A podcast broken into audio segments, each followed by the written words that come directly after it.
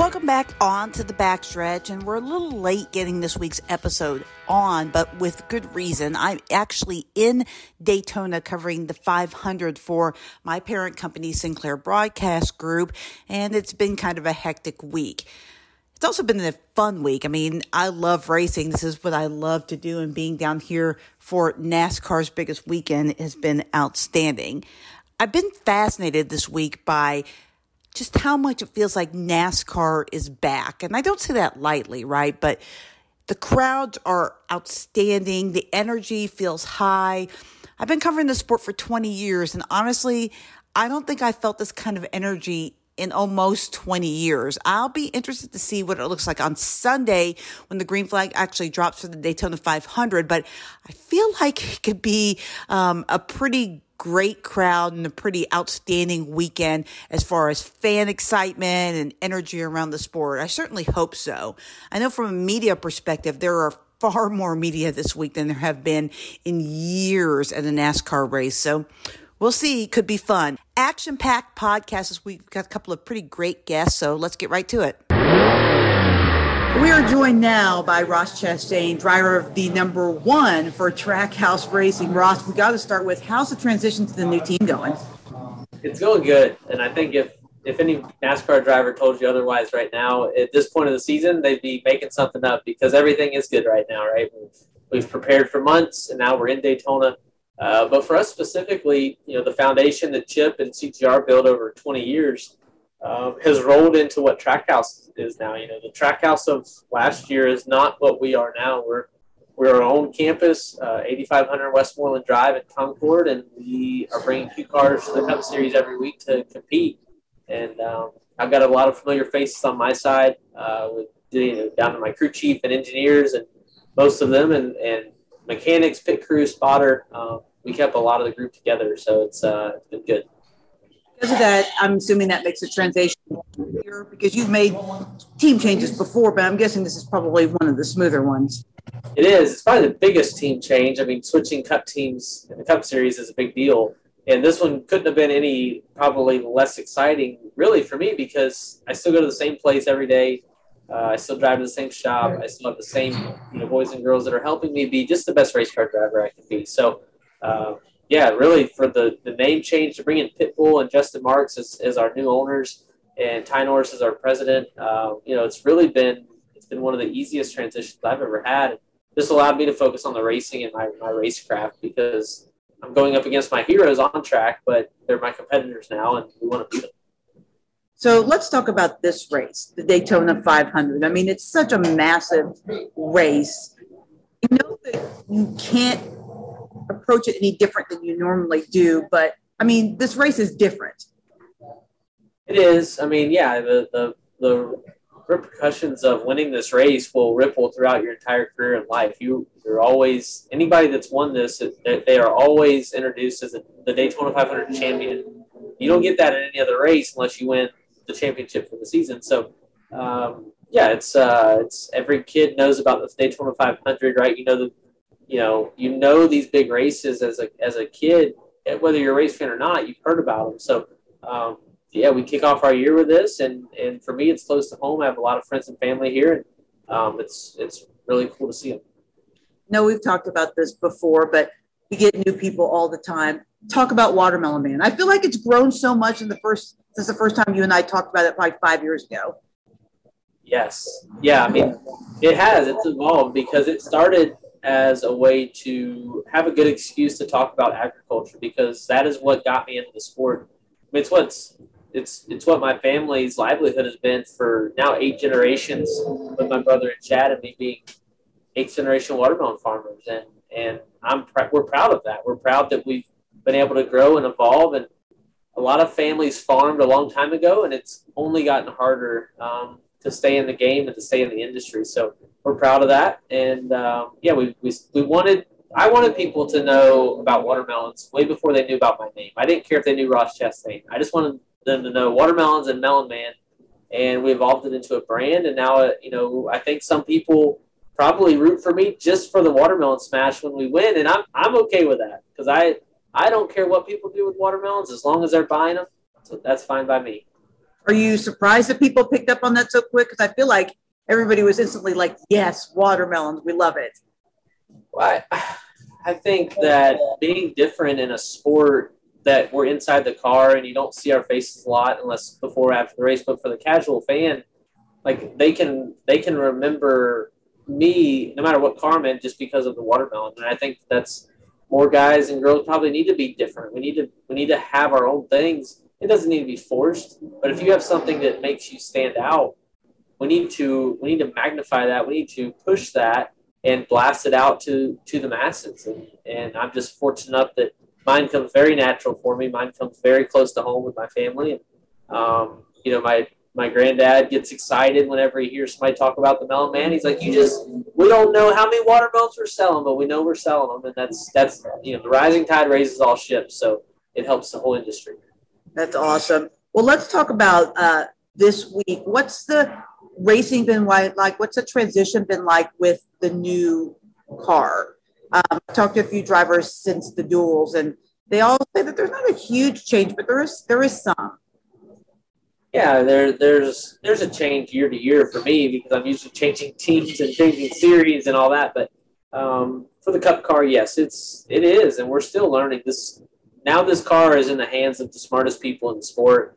Uh, these race teams are going to find areas to make them faster, to make them handle better. Sometimes maybe handle worse.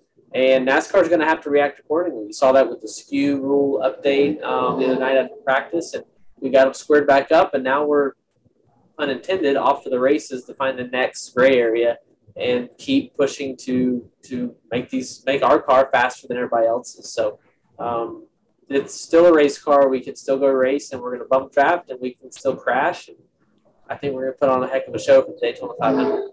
So I know you were fast in single car runs and qualifying. How's she going to race? actually better than I thought. So when we were so fast by ourselves, I was worried it might be a bit of a handful to hang on to.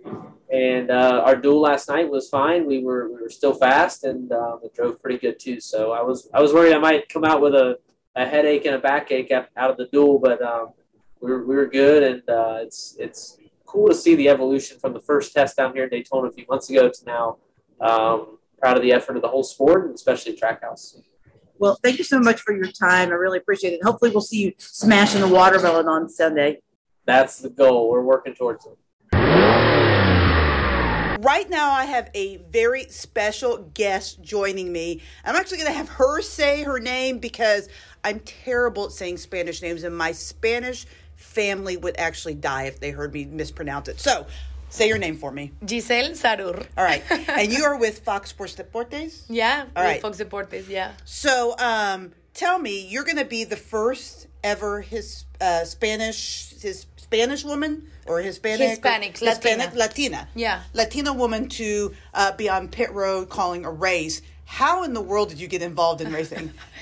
so it started more than 10 years ago when I started in in uh, sports journalism uh, I started covering different sports, but motorsports uh, fulfilled my heart. No, I was uh, I started mostly doing Formula One, so I get involved a lot into sport, and there was not only Formula One, well also some NASCAR and Formula E and rallies, and so um, yeah, it's this passion at this. Uh, you know, the thing about sports that you never know what's gonna happen plus the adrenaline that motorsports has.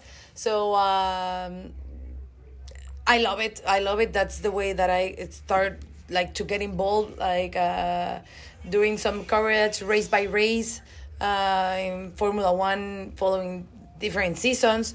So uh, yeah, that's like long story short. That's the way I started in in motorsports when I started my, my career in journalism. So, do you have a favorite? And be honest, because I love Indy cars, right? I love NASCAR, but I love Indy cars. Do you like is Formula Formula One like your heart? Yeah, yeah, because of the time that I've uh, been there, you know, more than ten years, and doing race by race season. So, yeah, I think yeah, to be honest, Formula One is.